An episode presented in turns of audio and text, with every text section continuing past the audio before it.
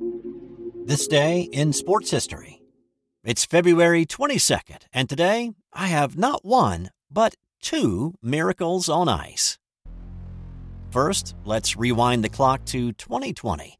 The Carolina Hurricanes were on the road for a matchup with the Toronto Maple Leafs. James Reimer got the start and goal for the Canes against his former team, but after he was crushed in the crease in the first period, he left the game with a lower body injury. Enter Peter Mrazek, who was coming off a loss a few nights prior. In the second period, Mrazek came out of the crease to play the puck, and he had a hard collision with the Leafs' Kyle Clifford. Mrazek now had to leave the game. The Canes had no other goalie on the bench, so enter emergency goalie 43 year old David Ayres, the guy who drove the Zamboni for the Toronto Marlies, an affiliate of the Leafs. Now, the emergency goalie exists in every NHL arena every night, but it is rarely needed. The last time an emergency goalie had entered a game prior to this was 2018 when an accountant by the name of Scott Foster played the final 14 minutes for the Chicago Blackhawks against Winnipeg. But here was Ayres entering the game with 8 minutes 41 seconds left on the clock in the second period. The Canes were up 3 1 at that point.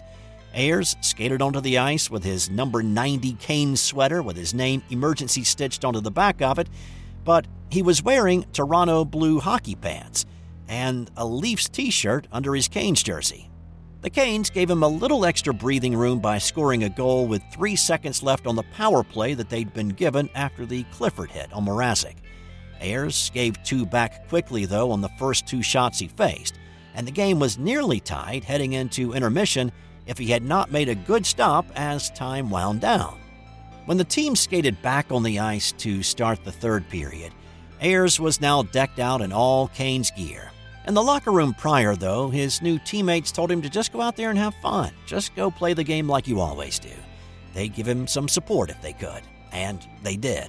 They added two more goals to make it 6 3 Canes. And Ayres calmed down and he played solid hockey making seven saves on seven shots in the third. Now, Ayres was the first emergency goalie to be credited with a win. He was one of the three stars to skate on the ice after the game, and he became a hero not just to Canes' players and fans, and still is, but to just about everybody who saw him play that night. Interesting fact the Hurricanes had actually required the use of an emergency goalie in 2016 when George Alves came on for the final 7.6 seconds in a game against the Tampa Bay Lightning, but he never faced a shot in that one. And now, the second miracle. Even if you don't know anything about hockey or even sports, you probably know about the miracle on ice. So it's 1980, Lake Placid Olympics, it's the medal round. You've got the Soviets, who had won four consecutive Olympic golds in hockey and were favored again, against the U.S. team, which was a collection of college players and amateurs with an average age of 22. But, of course, they had coach Herb Brooks on the bench, and he believed in these kids. He delivered the pregame speech that's now famous. You were born to be a player. You were meant to be here. This moment is yours. Now, these two teams had played a week before the Olympics began, and the Soviets had treated the U.S. college boys like a youth hockey team, winning 10 to 2. But now on this night, the kids were doing all right. Mark Johnson picked up a loose puck in front of the goal, and he scored with a second left in the first period to tie the game at two. The Soviets took a 3 2 lead into the third until Johnson scored again, this time with just a few seconds left on a power play to tie it.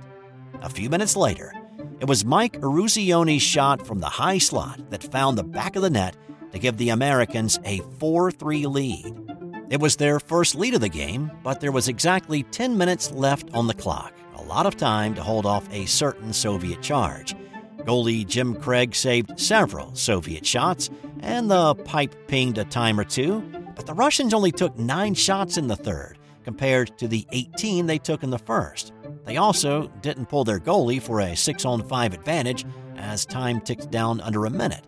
The Soviet coach didn't believe in it, and he had never practiced pulling the goalie for the extra skater. As the end of the game approached, Al Michaels, who was calling the game for television that night, uttered these famous words You've got 10 seconds. The countdown going on right now. Morrow up to Now remember, this win only qualified the U.S. for the gold medal game. They had to beat Finland two days later to win the gold medal. And of course they did, beating the Finns 4 2. Another thing, the game was not actually broadcast live. It was shown on tape delay here in the US, with some parts edited out for time constraints. ABC wanted to change the start from 5 p.m. to 8 p.m. to make it a prime time game here in the US. The Soviets said niet, because their fans back home would be watching at 4 a.m. instead of 1 a.m. So instead, the game was taped and played back at 8:30 here in the US following a Pink Panther cartoon special. Also on this day, in 1959, the first Daytona 500 race was held on the brand new racetrack. From 1936 through 1958, the Daytona race had been run on the beach and through downtown Daytona. But here, on a new two and a half mile asphalt track in front of more than 40,000 people, 59 cars took the green flag. By the end, there were only two cars on the lead lap. Lee Petty took the lead from Johnny Beauchamp with three laps to go, and on the final lap, the two battled it out door to door all the way to the checkered flag, with both Petty and Beauchamp claiming they won by at least two feet. Beauchamp was declared the winner, and he headed off to the winner's circle. It took the head of NASCAR, Bill France, three days of looking at photographs and film footage to determine that it was actually Petty who crossed the line first, and the error was finally corrected. And in 1967, the slingshot goalpost became the standard in the NFL, eliminating the use of the H frame posts. It was still located at the front of the end zone for a few more years. It would not be until the 1974 season that the goalposts would be moved to the back of the end zone. That's all for today, and that is the meatiest dish that I've ever served up here on this podcast. I hope you enjoyed it. Anyway, I'll see you tomorrow for another edition of This Day in Sports History. This has been an original Thrive Sweet production.